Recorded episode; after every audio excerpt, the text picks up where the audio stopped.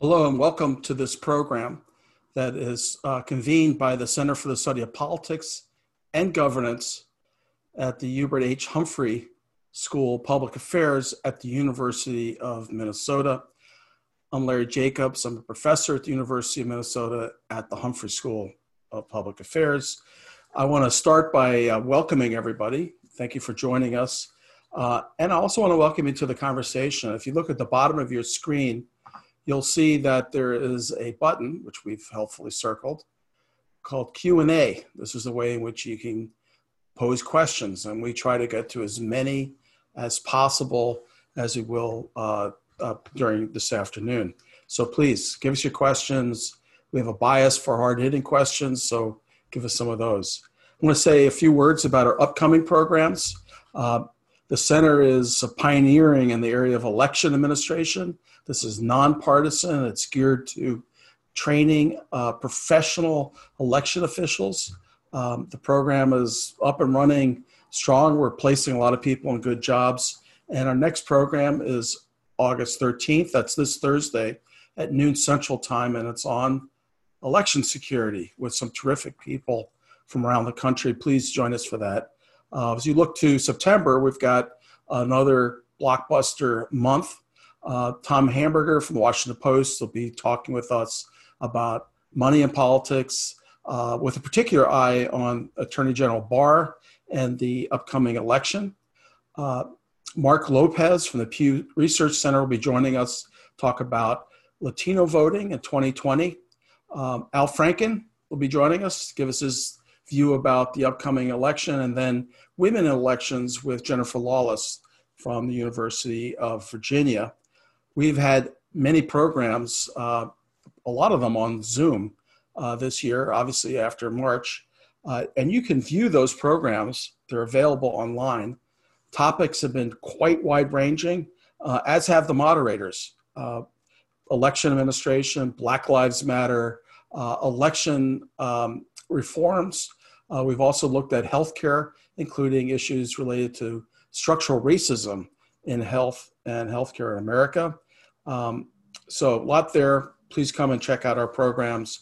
Very excited about uh, today's program. It's the start of what we hope will become an ongoing uh, set of programs uh, with two people that uh, we trust and, and have worked with uh, for some time. Uh, Justin Buoen was campaign manager for Amy Klobuchar's presidential campaign. Vin Weber, who's had a long time relationship with the Humphrey School, uh, and has collaborated with us on many occasions. He's a partner at the Mercury firm in Washington. He's a former member of Congress uh, from uh, Minnesota. Um, and I want to just mention that we do have an invitation out to Ronna McDaniel, who's the chair of the Republican National Committee, and that's under active consideration. Without further ado, I'm going to turn things over to our moderators, Justin Bo- Buoen and Vin Thank Weber. You. Thank you, Larry, and thank you to the Humphrey School for hosting this conversation. Uh, we're thrilled uh, to welcome Tom Perez uh, to, to the conversation today. Tom is the chair of the Democratic National Committee, a position that he's held since 2017. Uh, during his tenure, he oversaw the Democratic takeover of the U.S. House in 2018, where they netted 41 seats, including uh, two new members of Congress from Minnesota, Dean Phillips and Angie Craig, great additions to the House. Uh, previously, Tom served as uh, President Obama's Secretary of Labor. Uh, and before being sworn in, he had to overcome a, a four month Republican filibuster uh, and was finally confirmed without a single Republican vote, which uh, for a DNC chairman is a badge of honor. so, congratulations to that, Mr. Chairman. Well, at Labor, Tom devoted much of his time to expanding workers' rights, empowering uh, labor unions and increasing wages and benefits for workers. Prior to his service as labor secretary, uh, he was the assistant attorney general uh, in the civil rights division, working under uh, Attorney General Holder. During that tenure, Tom led cases against uh, student discrimination, police discrimination, uh, and voting rights laws, voter ID laws.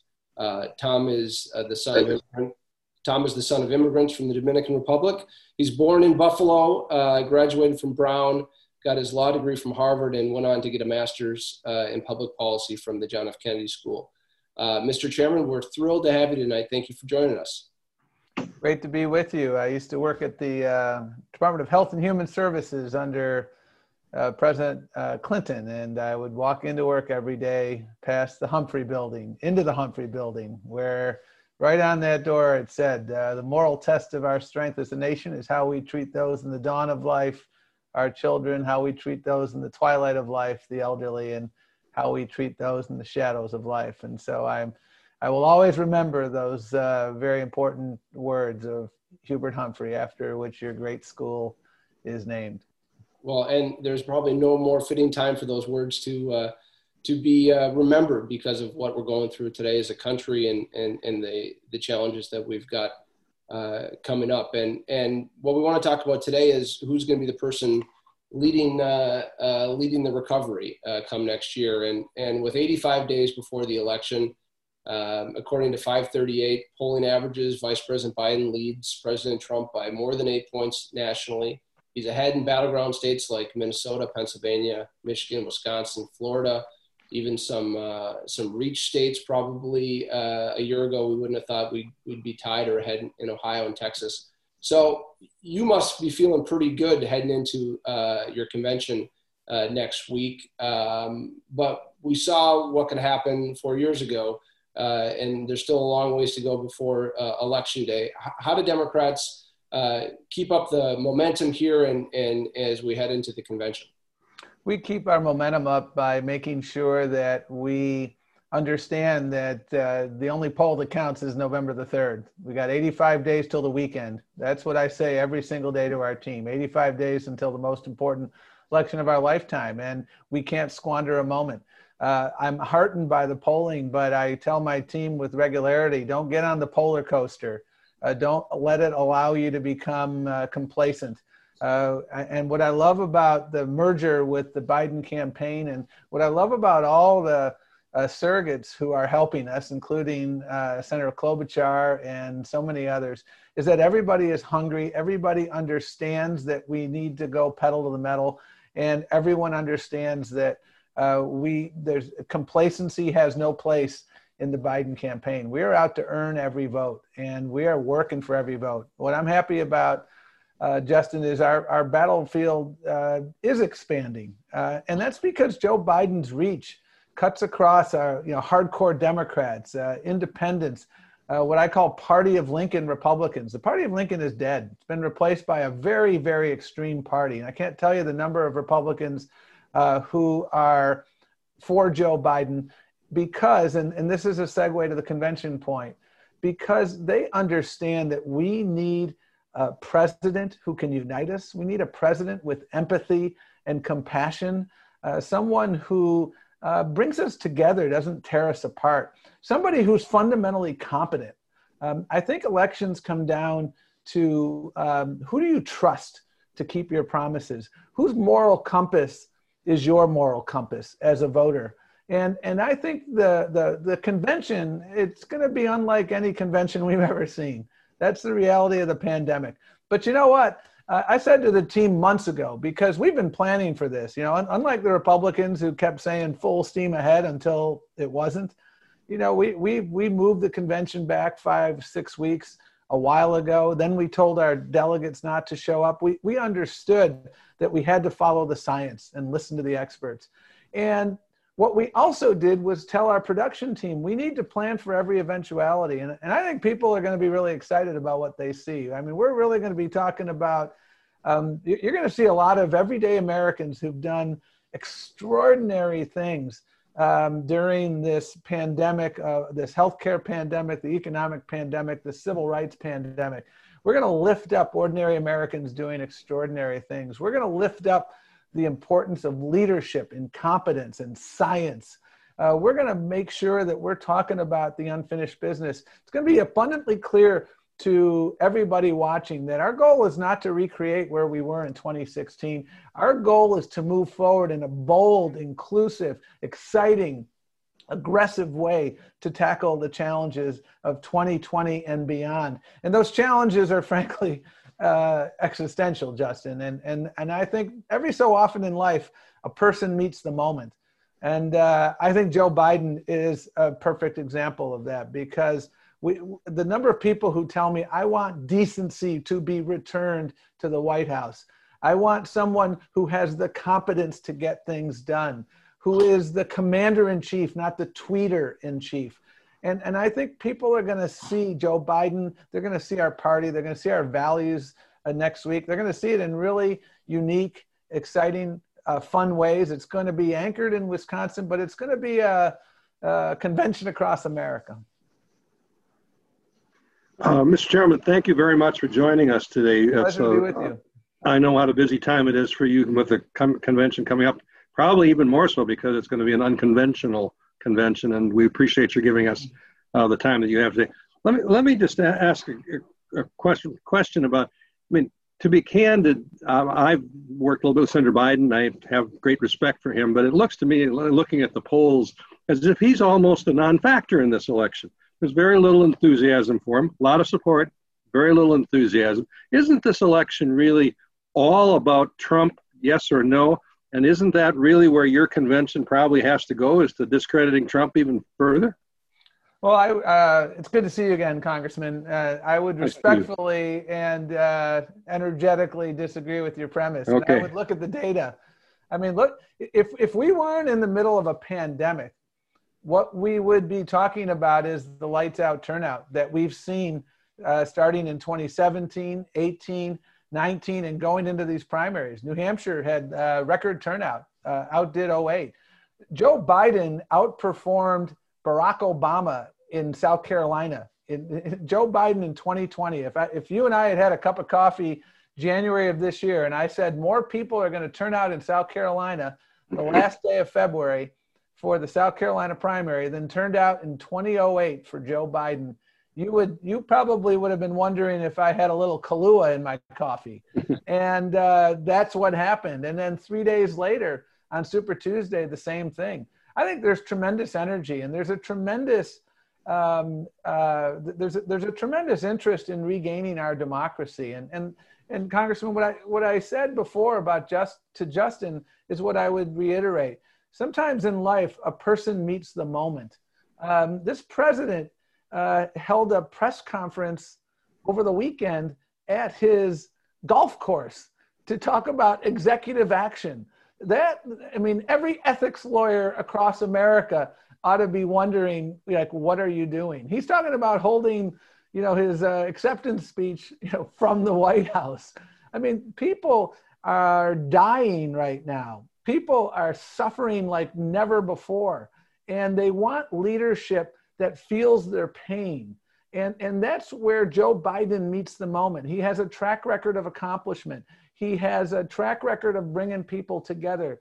And that moment is now. And and if you look at our platform it's a really bold vision for moving america forward uh, economically uh, in our foreign policy, in every aspect of opportunity. And so I'm very excited about uh, the, um, I'm very excited about Joe Biden. We're going to make more history this week with uh, the historic announcement of a running mate.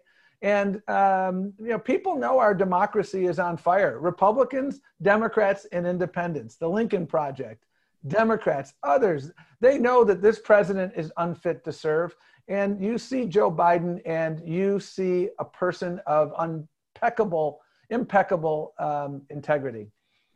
You mentioned the platform. If I can I'll just follow up quickly, and then Justin, sure. I'll go back to you. The platform is an opportunity, though, for Republicans because, as you've seen, the, one of the main points the Republicans are trying to make is the Democratic Party, maybe not so much as Biden himself, have moved dramatically to the left from the Obama years.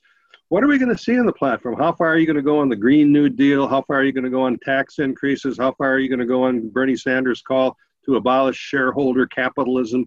Are we going to see some? Is there is there going to be moderation in that platform, or are you going to boldly give the Republicans a lot of ammunition? Our platform committee has already voted out the platform, and uh, it will be adopted overwhelmingly uh, at the convention next week. We it, we have electronic voting, so you know people have already uh, voted. I already voted. Uh, our platform has a radical concept.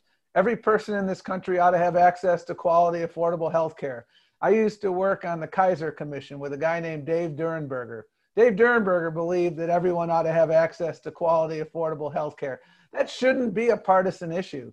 And uh, thanks to Democrats during Medicare and Medicaid and uh, the Affordable Care Act, we've gotten quite a ways up the mountaintop. And Joe Biden's formula for getting us there is to have a public option uh, to take on the pharmaceutical industry. That's what our platform's about.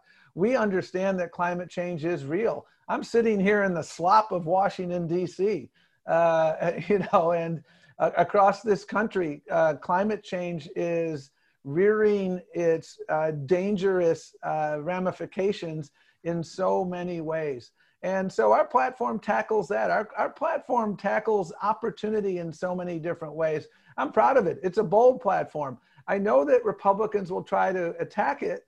And, you know, one of the oldest tricks in the book, you know, as you know, Congressman, is uh, socialism. You know, when Social Security was introduced in the 30s, re- Republican opponents said it was socialism. When Medicare was introduced in the 60s, a guy named Ronald Reagan said, and I quote, Medicare will lead to socialized medicine. Medicare will lead to socialism in America.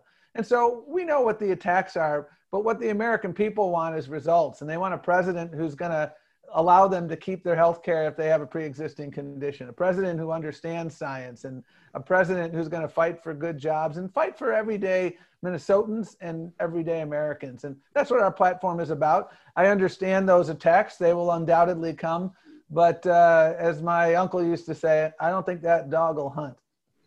Well, and it seems like the uh, the Biden coalition is going to be on display the first night of the convention with a former Republican governor uh, and former Republican candidate for president speaking, as well as uh, Senator Bernie Sanders, and and uh, so it seems like a, a, a, quite a tent that in coalition that the uh, the vice president's putting together. Can you talk a little bit about uh, uh, the way that you're laying out the various nights of the convention and, and starting off in kind of this bipartisan way was an interesting first choice. Yeah, I mean, uh, I worked for Senator Ted Kennedy in the Senate in the 90s. And uh, he taught me the following, uh, Justin and, and Congressman, which is in politics, you got to remember arithmetic. Addition beats subtraction every day of the week. Democrats are practicing the politics of addition. Uh, and you've seen it in 2017, 2018, 2019. Many of those congressional seats you referenced, Justin, those are R plus districts. Uh, we were winning in districts that were gerrymandered to favor Republicans, and we won them nonetheless. And Joe Biden is a unifier, and you're going to see that on display at the convention. You mentioned, um, you know, we have Republican speakers uh, the first night. That's not the only night we're going to have uh, speakers who are Republicans, and and they're not simply um, uh, people who are the recognizable names. You'll undeniably see those, but you're going to hear from ordinary Americans who un- they they took a flyer on Donald Trump. They believed him when he said there would never be a plant closure. They believed him when he said, I will never touch your Social Security. They believed him when he said, I will protect your health care and those all turned out to be lies. You know the attacks on the Affordable Health Care, uh, the Affordable Care Act. You know, know we, we the manufacturing recession predated um, this pandemic, and so we're going to hear from everyday Americans who um, took Donald Trump at his word and now understand that they can't trust him. And you're going to see that trust for Joe Biden. You're going to see also, I think, a lot of um, uh, discussion about what we sorely need in this country, which is leadership that unites us, leadership that is competent, leadership that listens. My, my mother taught me, Tom, you've got two ears and one mouth for a reason. Be a good listener. And uh, Joe Biden gets that. Donald Trump doesn't and that's what we need and and and you're gonna i think by the end of the week and this gets to the to congressman weber's um, you know question about um, uh, platform by the end of the week you will see our values in action we will discuss the climate crisis we will discuss the economic crisis we will discuss the pandemic we will discuss the fact that dreamers are every bit as part of the, the american fabric as my uh, three US born children. Those are the things we will discuss, and we will discuss how to form that more perfect union. And I think it starts with Joe Biden and his remarkable vision. And I can't wait to hear from our uh, vice presidential nominee. Uh, that will be historic, and that's gonna. I think people will uh, be really, really excited by that. That's what we're gonna do. Before we get to that, uh, that's an effective presentation, Mr. Chairman. I'm sure discuss all those things, but I've got to ask you. We've got we're in our 74th night of riots in Portland. Uh, Lake Street was burned down in our town of Minneapolis. Chicago's in the news today for an unprecedented looting of major department stores there. Are you going to talk about the violence in all these cities, which are controlled top to bottom by the Democratic Party? Well, we're going to talk about uh, everything going on in this country, and we're going to talk about the the need for uh, criminal justice reform.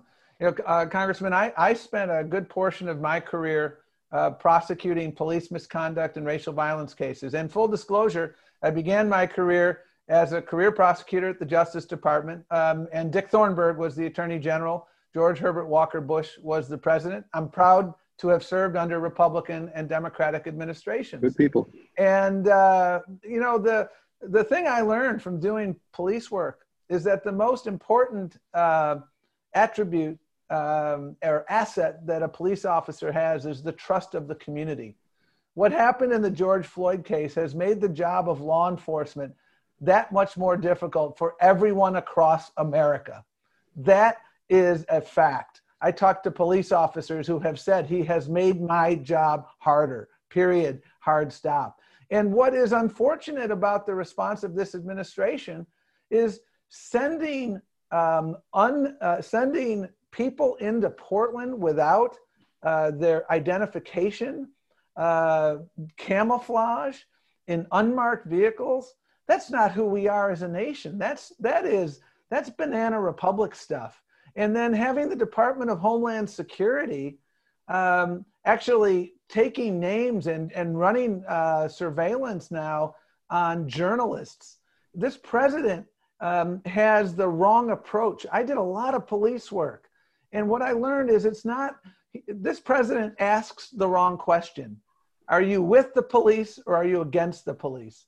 That's what he asks, rather than how do we build bridges? How do we make sure that the police have the tools to do their jobs and that they respect the rule of law? There's this notion that you either control crime or you defend and protect the Constitution. That is a false choice. It's a false choice that this president is trying to propagate across this country. And frankly, just like he did in Charlottesville, he has thrown gasoline on the fire in the aftermath of George Floyd, in the aftermath of Portland. We do not condone um, people who engage in uh, violent protest. The overwhelming number of people out across America who were protesting were peaceful protesters. And what happened across from the White House with the president uh, walking over uh, to a remarkable church and misusing the Bible was an affront to me as a person of faith. And I think it was an affront to all Americans. And so I think your question is an important question. And, and the question and the answer for me is did, does this president solve the problem or fan the flames of the problem with both his rhetoric and his actions? And I think sending out people, federal officers, unmarked, un, uh, you, you don't know who they are, um, that is a really dangerous affront to our guardrails. And again, I speak as someone who worked under Republican and Democratic administrations, and it saddens me.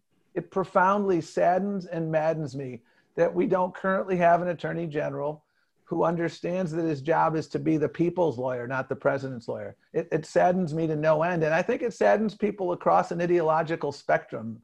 Uh, and that's why things like the Lincoln Project and others um, are so active in this campaign because they know it's it's about healthcare, but it's about so much more than healthcare. It's about who we are as a nation. It's about the rule of law. It's about decency and leadership, and I think that's what uh, the polling and focus groups and what we've been hearing from people and what they want to see in, in their next president. Um, one, one, more question on, on the convention before we talk about some of the uh, election uh, and campaigning that's that's going forward you know, it sounds like uh, both parties are, are, are, are playing with new ways and reimagining these conventions and are going to take advantage of the of, of television and, and, and probably have some, uh, some well packaged uh, video and, and have speakers from around the country, uh, which is a far cry from, from the way that conventions have always been done, where they're kind of the Super Bowl for activists and, and politicians, where we get together and go to caucus breakfast and delegate breakfast and, and, uh, and, and, see each other in, people, in person. Is, is uh, the 2020 conventions the future for, for Democratic and Republican conventions four years from now and beyond?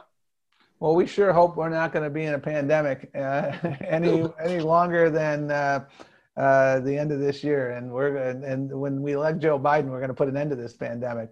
Uh, you know, the reality is the following: ninety-nine point nine percent of the American people who watch a a, a, a convention uh, do so on television. Uh, you know, we, the Congressman Weber and and you and I, we're among what I call the serial activists, you know, the political junkies, uh, you know, people who are, um, you know, just uh, addicted to this, uh, these uh, politics. And, and it's, uh, it's a wonderful thing. And, um, and, and the vast majority of the American people watch it on television. And again, I want to reiterate something I said before, Justin, which is, we saw this coming a while ago, or, and we were hoping it wouldn't come to this. But uh, in, in every element of leadership, I've always been taught you hope for the best and you plan for every eventuality.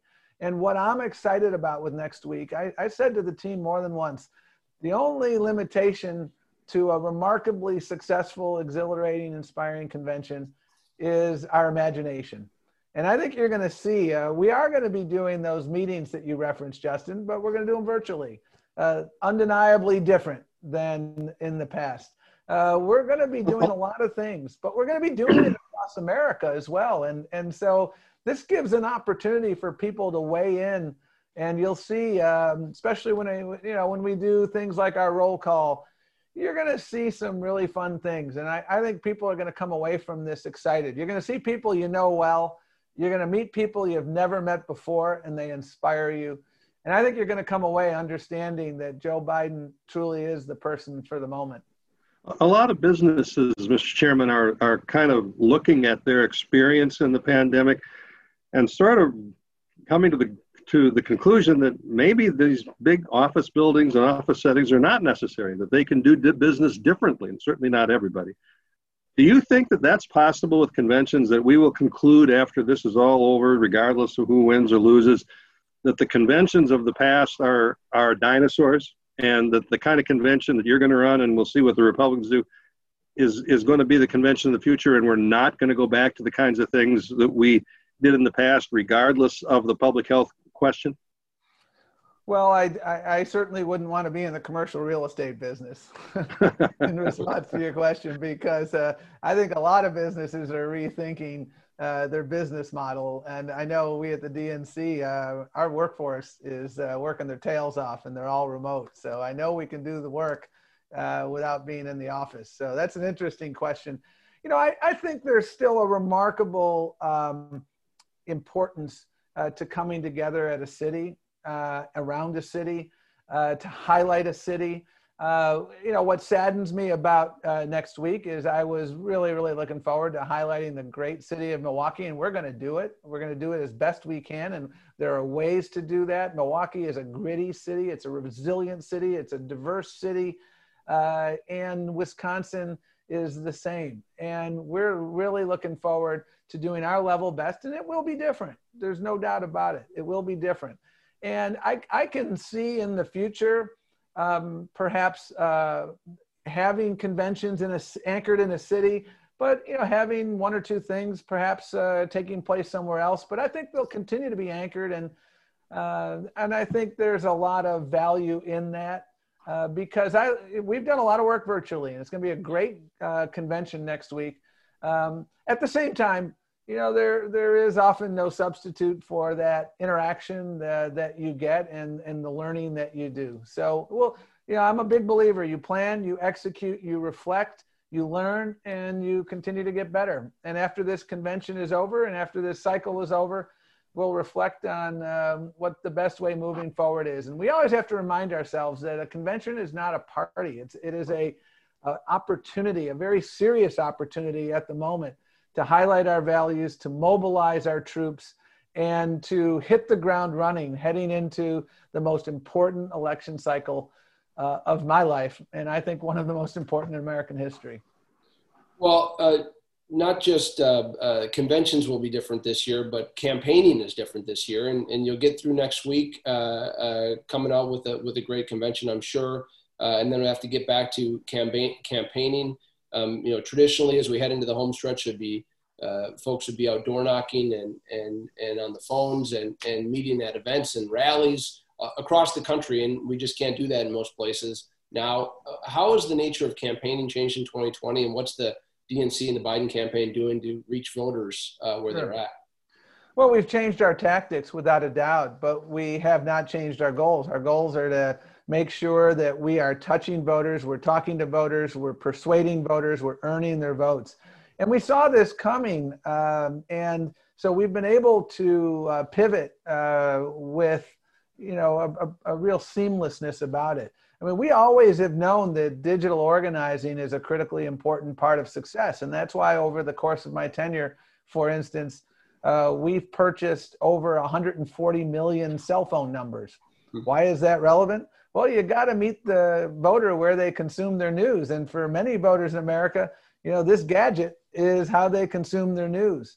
And uh, what we've done now is rather than knock on doors, again, we're we're buying up social media handles we're buying up you know text message numbers we we we were successful in wisconsin just to give you a very concrete example the april primary in wisconsin and you're well familiar with it uh, justin um, was not only a presidential primary there was a really really important state supreme court race there in wisconsin and the republicans uh, refused to move the election uh, they tried to weaponize the pandemic they wanted to shrink turnout because they thought that would help them win a critical Supreme Court election. Well, that strategy failed miserably, and here's why. Uh, number one, we went to court. We got um, a judge to agree that absentee votes that were postmarked by election day and received within a week would count. That enabled over 90,000 voters to be enfranchised who would have otherwise been disenfranchised.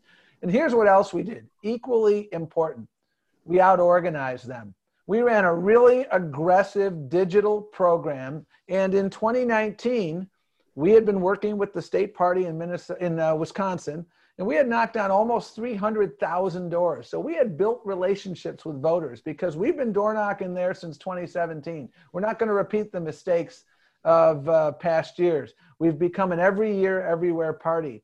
And by building those relationships, when the pandemic hit, we ran a really aggressive digital program to uh, teach people the requirements of absentee voting. And there was something like a 10 or 12 fold increase in absentee voting. That's how we won. We out hustled them. What we're doing now in all the critical battlegrounds is we've got, um, we, we have a really incredibly talented, diverse um, coordinated campaign in all the battlegrounds, including but not limited to Minnesota. And uh, the those folks are you know engaged in all the digital organizing that I referred to, and and that's how you connect with voters. I, I personally I was reading about you know some uh, Trump campaign workers who were knocking on doors, and I was thinking to myself, you know, a, a, stranger wearing a mask knocking on my door right now, I'd, I'd open the window and say, thanks, but no thanks, buddy, uh, because I don't know who you are and I don't know what you have. Uh, that's, that's, a, that's neither a safe nor an effective uh, engagement strategy. And we pivoted a long time ago um, to the digital work, and I think it's paying dividends. We'll see. Uh, we're going to go to questions, I think, in a minute. Justin's in charge of that decision. But I do have to ask that you brought up primaries, Mr. Chairman. I just have to ask you about one because we have our primary in Minnesota uh, tomorrow, Tuesday of this week. And the hottest primary in the state is in the 5th Congressional District, Minneapolis, and its suburbs. Uh, Congresswoman Ilhan Omar is being challenged by Anton Melton Mukes. And it's a very serious and hot primary number of former state and local DFL Democratic Party chairs have endorsed Ilhan Omar's challenger. Is the DNC solidly in Ilhan Omar's corner in that primary? We have not endorsed in that primary, and as a practice, we don't endorse in Democratic primaries. That's our general practice, and uh, we will. Uh, whoever is the winner is the person that we will be um, helping in November. So the DNC does not support the incumbent Democratic congressperson. The DNC is it has a practice when there is a contested primary of not endorsing in that primary. Thank you. We've got a couple of questions here about the general election in Minnesota. Uh, um, we've got a, a, U.S. Senate race with Tina Senator Tina Smith. Uh, we've got a couple of congr- uh, competitive congressional races, uh, and both chambers of the state legislature up, uh, the House and the Senate. I think we may be one of, uh, or the only state in the in the country that's got a divided legislature. Uh, can you talk a little bit about the work that the DNC is doing down ballot uh, and the importance of that work and, and how that's going to play out here in Minnesota? Well, I love the question because uh, the first thing we did when I got to the DNC was to change our mission. You know, our mission had kind of devolved into uh, electing the president every fourth year or reelecting. And uh, frankly, we didn't do a very good job of that in 2016. Our mission, uh, the day I got there, we recommitted to electing Democrats up and down the ticket from the school board to the Oval Office. And we do that by building strong parties, building strong partnerships, and fielding great candidates and organizing um, everywhere every year. And, uh, you know, you, when you talk about down ballot, Justin, uh, we have, uh, as a result of the partnerships and investments we've made, you look at the, the last um, three years, we've flipped 10 chambers from red to blue. We've seen over 400 um, uh, state legislative seats change. Uh, if we flip 31 seats in eight chambers, we flip those chambers. If we flip 49 in uh, 10 chambers, we flip those chambers. One of the eight I mentioned is the Minnesota Senate. We uh, get two seats there. We flip the Senate, very focused on that. And what that means for our organizing in a state like Minnesota is, is we, we are very um, strategic about how we place organizers. We, I call them nested investments.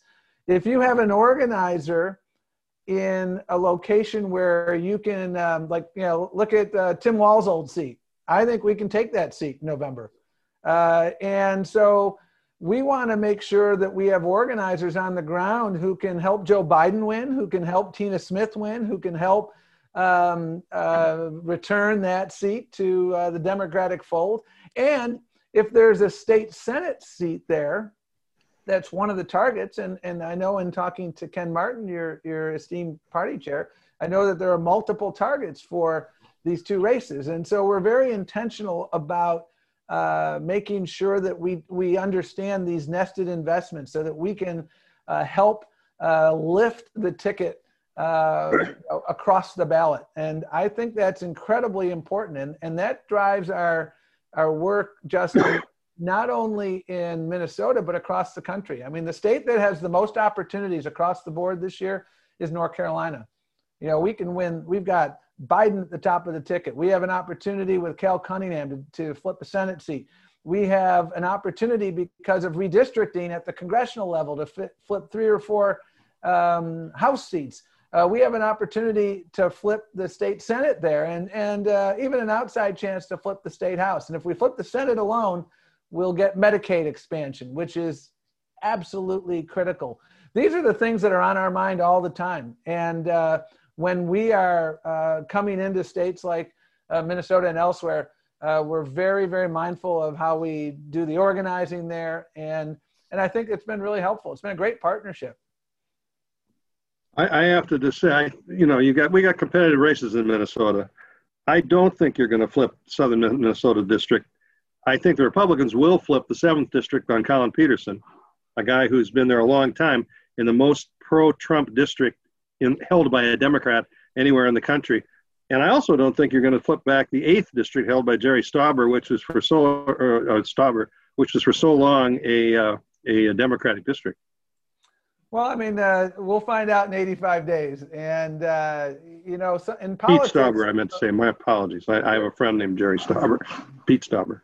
Uh, you know, in politics, I think sometimes a person gets a brand, and that brand is a really good brand. Collin Peterson has a brand in his district. He has the respect of voters. Uh, when they look at Collin Peterson, they see a person who's got their back. Uh, they see a person they can trust. And that is why I feel really good this year about our chances, not only there, but in southern Minnesota. And, you know, the reality is, I think Joe Biden is going to do well in Minnesota. And, uh, and that's because people want a leader they can trust. Trust is something that is, I hear all the time. Uh, th- this president told me there'd never be a plant closure and there, you know, we have a manufacturing recession. He said he wouldn't touch my health care. I've got diabetes, and he's trying to do away with health care in the middle of a pandemic. Uh, in the aftermath of George Floyd, this president was throwing gasoline on the fire. I think there's a lot of opportunity in Minnesota, but I also understand that it's a battleground. I understand Hillary Clinton won by a point and a half. I understand that roughly 5% of the voters voted for Gary Johnson or um, Jill Stein. So we have work to do uh, again, we are we, we are ahead in polls, but we take nothing for granted, and we know we've got to earn everybody's vote, and we know that uh, the Trump folks are out there organizing as well. So, uh, and you know, Ken Martin is doing a, a bang up job. We've when you have Tina Smith, um, she is a remarkable person, uh, and I think her her um, resonance, just like Amy, you know, they both can win anywhere in the state because of who they are and their values and what they're fighting for. And that is remarkable. And that's an, that I think has some real, um, you know, catalytic uh, bounce for other candidates. So we'll see. And, uh, you know, perhaps next time you're in DC after the new year, we'll, uh, whoever, whoever was right can uh, have the other one buy coffee. That's well, fair. I, I, I, will say it seems like every two years, Republicans are telling us about how they're going to take Collin Peterson down in the seventh congressional district. And every two years, come election night, Collin wins again and goes on and, and continues doing his work as the chair of the Ag Committee, which of course is incredibly important for our state. And uh, and uh, and I think Dan Feehan down in the first is going to be a person that joins him um, uh, joins him this year. So we'll we'll we'll see. Um, uh, Collin, Collin does have the best opponent he's ever had this time in Michelle Fischbach, former president of the Minnesota State Senate, former lieutenant governor, and most important of all, a former intern in Congressman Weber's office. well, those are credentials that no one can, uh, that not many can uh, can can have. So there's no doubt. Um, uh, Mr. Uh, Chairman, so um, you know, in addition to campaigning and conventions being different, voting is going to be different for lots of Americans this year. Um, the numbers of people requesting vote by mail applications are through the roof, um, uh, and we see the president uh, saying that mail-in balloting is dangerous for our country um, uh, because of cheating, uh, uh making accusations that that there's widespread fraud with uh, vote by mail, despite the fact that he voted absentee vote by mail himself from Florida.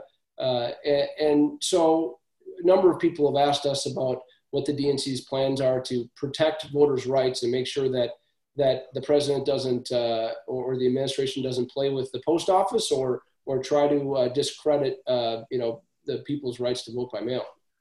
That's a great question, and it's it's I would say the most frequently asked question I get right now, Justin, because of the president's um, unfounded and unrelenting attacks on the integrity of vote by mail. You know, uh, the there's a I think there's a fundamental difference uh, between the party of Trump and the Democratic Party on the issue of voting. Democrats believe that we should have a pitched battle in the marketplace of ideas on whatever the issue is. And then at the end of the day, we should make it as easy as possible for eligible people to vote. I want to increase turnout. I want to get to as close to 100% as possible. I think our democracy works best when we do that.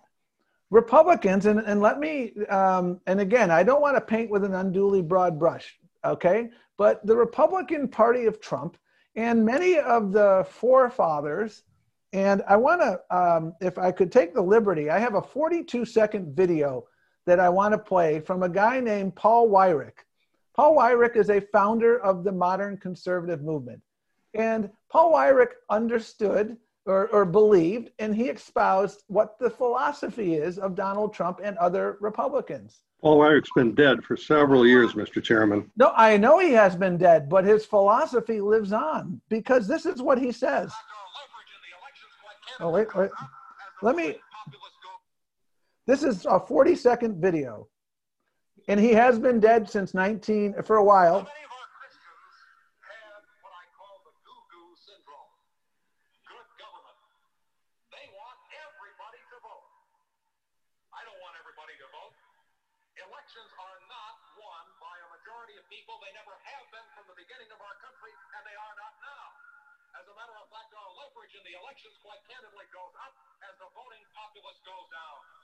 Now, Justin, I uh, spent a big part of my life at the Justice Department uh, enforcing voting rights laws. In Texas, for instance, they had passed a law.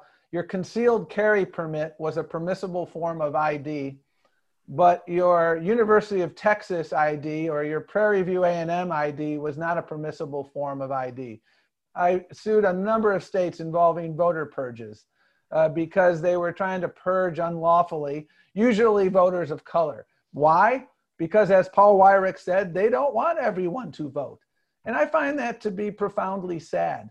And what we've seen in vote by mail, and we know the evidence, you can look across the country in places like Washington, Oregon, Florida, Arizona, California, vote by mail, it's safe, it's effective, and it increases turnout.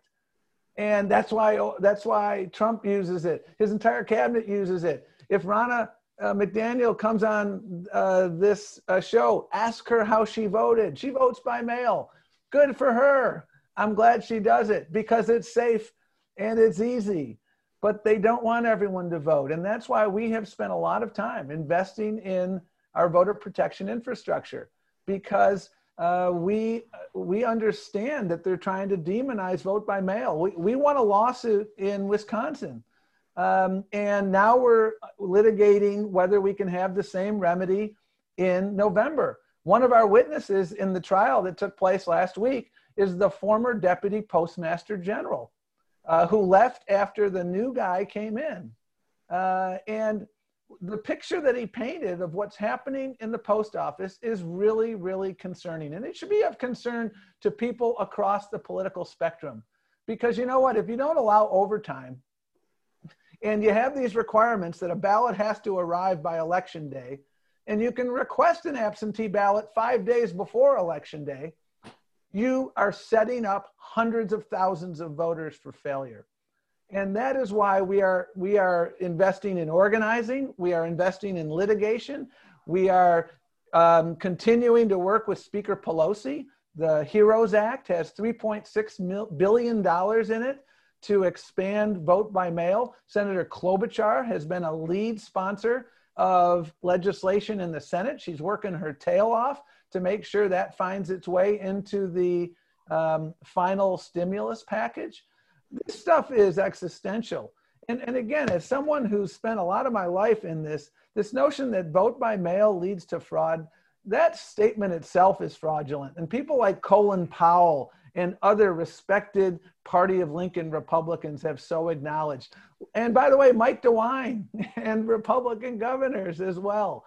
This is um, really dangerous. This is an attack on our democracy. And, and uh, if you see me getting a little um, passionate about this, it's because I think the right to vote is sacred. And I keep thinking about John Lewis um, because he gave us our marching orders. And he said that the, you know, the, the, the right to vote voting is the most uh, impactful, nonviolent act that we can uh, put in place to build a more perfect union.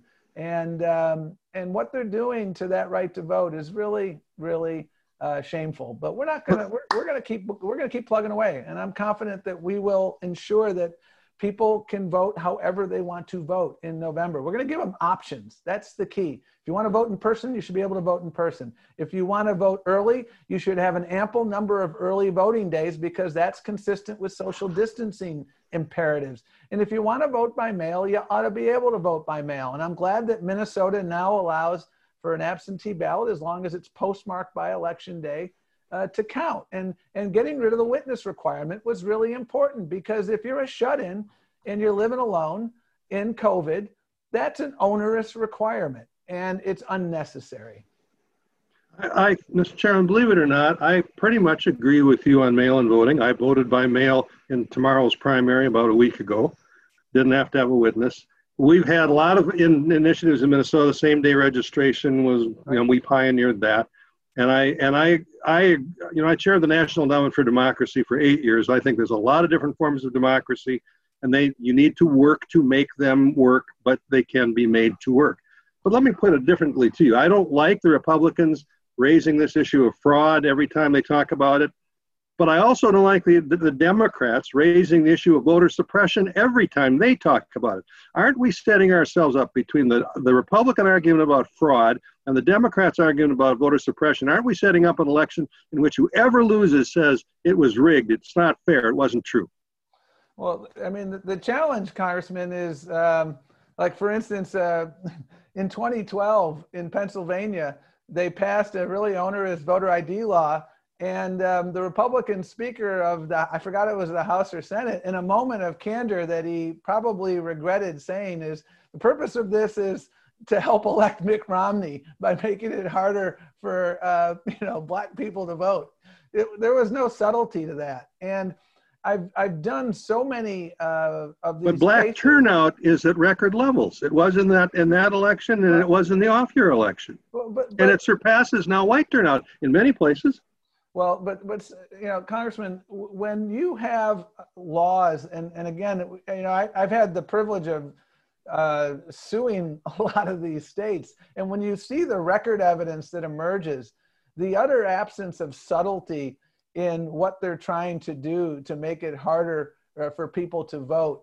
Um, and and the only justification they give is fraud. You know this non-existent uh, uh, fraud. You have a you have a you have a higher probability of being struck by lightning than um, you know seeing uh, you know fraudulent voting. That's about the uh, you know the standard there, and and I've just experienced it, and I can give all too many uh, chapter and verse examples of what has happened, and it, it's just not a coincidence. You know, in in in Texas, just to go back to Texas, in 2018, 800,000 more Latinos voted than in 2014. That's really impressive. 3.5 million Latinos were eligible to vote and didn't in 2018. Now, I'm not suggesting that they didn't vote um, because of voter suppression. But what I am saying is these onerous laws that have been put in place, Texas Republicans understand that they are swimming upstream against um, remarkable demographic wins. Uh, that I think I just mixed the metaphor there, so I apologize. We, we, um, we get it. But, uh, you know, and so their last gasp is to make it harder for people to vote. So I come back to Paul Weyrich from 1980 there is a certain timelessness about what he said. I don't want more people to vote. And by the way, the person who said that in 2020 was Donald Trump. If you have all these people voting by mail, I'm not going to do well. Well, actually, the empirical study suggests that um, that's not necessarily the case. That's right. The, the, the candidate that does the better job of making the case and then turning out the vote is the candidate who wins. But Donald Trump understands that um, he's not that candidate this year because he's violating Ted Kennedy's rules of arithmetic. He's practicing the politics of subtraction. Um, the uh, pundit class, reporters, and uh, political watchers alike not only are, are, looking forward to the conventions this uh, coming up next week, but probably the biggest news story for the last you know three and a half months is who the uh, vice president is going to choose as his running mate. Um, uh, you want to share with the folks at the Humphrey School your inside information here and break the news uh, with our with our group? Who's it going to be? I think it's going to be a woman. There it is. you heard it. You heard it here, but not first. yes, exactly. You know, um, I have had. Um, I feel very blessed. You know, uh, Lou Gehrig once said, uh, you know, I feel like the luckiest uh, man on the face of the earth. Well, I feel that way because, you know, in addition to Ted Kennedy, I've had the privilege of working with almost all of the folks who are under consideration, uh, and uh, they're just it's a deep bench. You know, people are wondering why is this taking so long?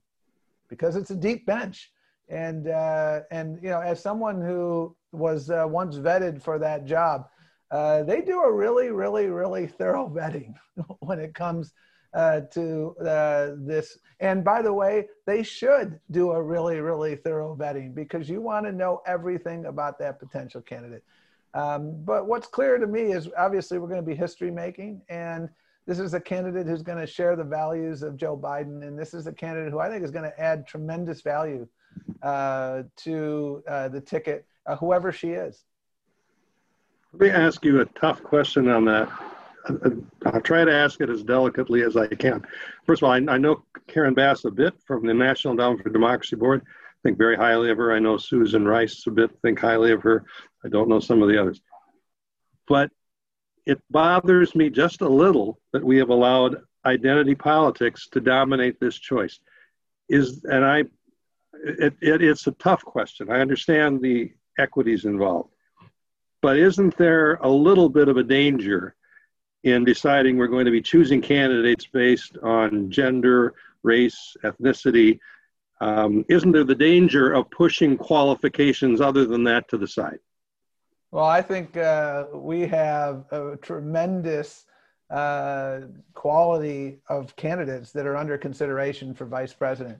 And uh, somebody, I said to someone the other day, uh, it's not when people say it's uh, this is the right time uh, to do this, you know, my answer, quite frankly, is I don't know that I agree with that. We should have done it years ago.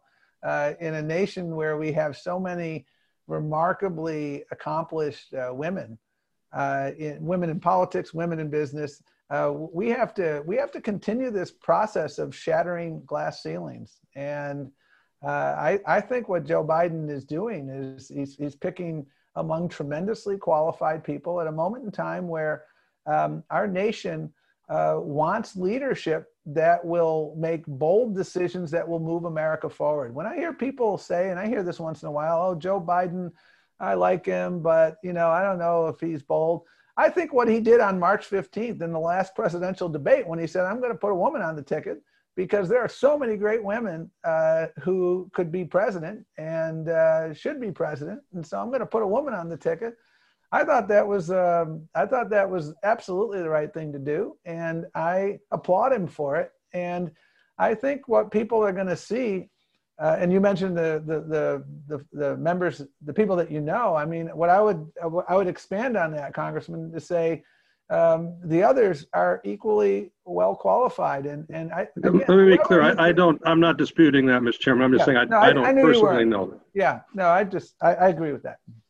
Uh, final final question here, Mr. Chairman. Uh, come Thursday night, uh, with uh, when Vice President uh, Biden and, and Dr. Biden are on the stage with with his running mate and and her family, and and uh, the lights go down and the convention's over how do you how do you qualify or quantify rather a successful convention for you, the DNC, and, and for the vice president? That the American people know that much more about Joe Biden. You know, Joe Biden's been around for a long time, but a lot of people are still getting to know Joe Biden. So those who are still getting to know him know him better, and they'll see because I've seen it. They'll see a, a, a person, uh, family and faith uh, that's what Joe Biden's all about. Uh, they'll see a person of uh, integrity. They'll see a person of accomplishment. They'll see a person they can trust. That's what it comes down to. Who can I trust to make my life better? Who can I trust? We're in a crisis. We're in three of them. Who can I trust to get us out of these crises?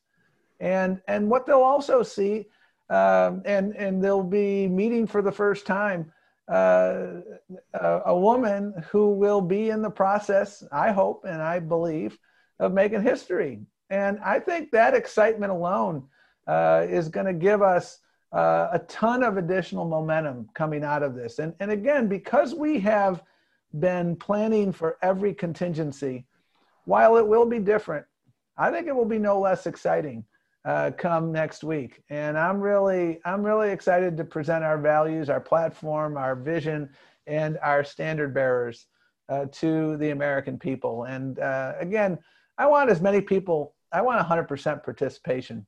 I, I wish we could uh, come to agreement with the RNC that we want to make it as easy as possible for everyone to vote.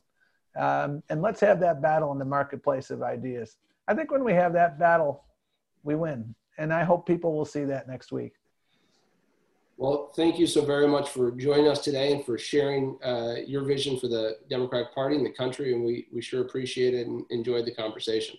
It's an honor Thanks, to be Mr. with you, Congressman. Thank you so much. Mr. And, Chairman, thank you for joining us. It's a, it's a pleasure to be with you. Pleasure to be well, with all of your viewers. Good luck next week. Take care. Bye-bye. Bye.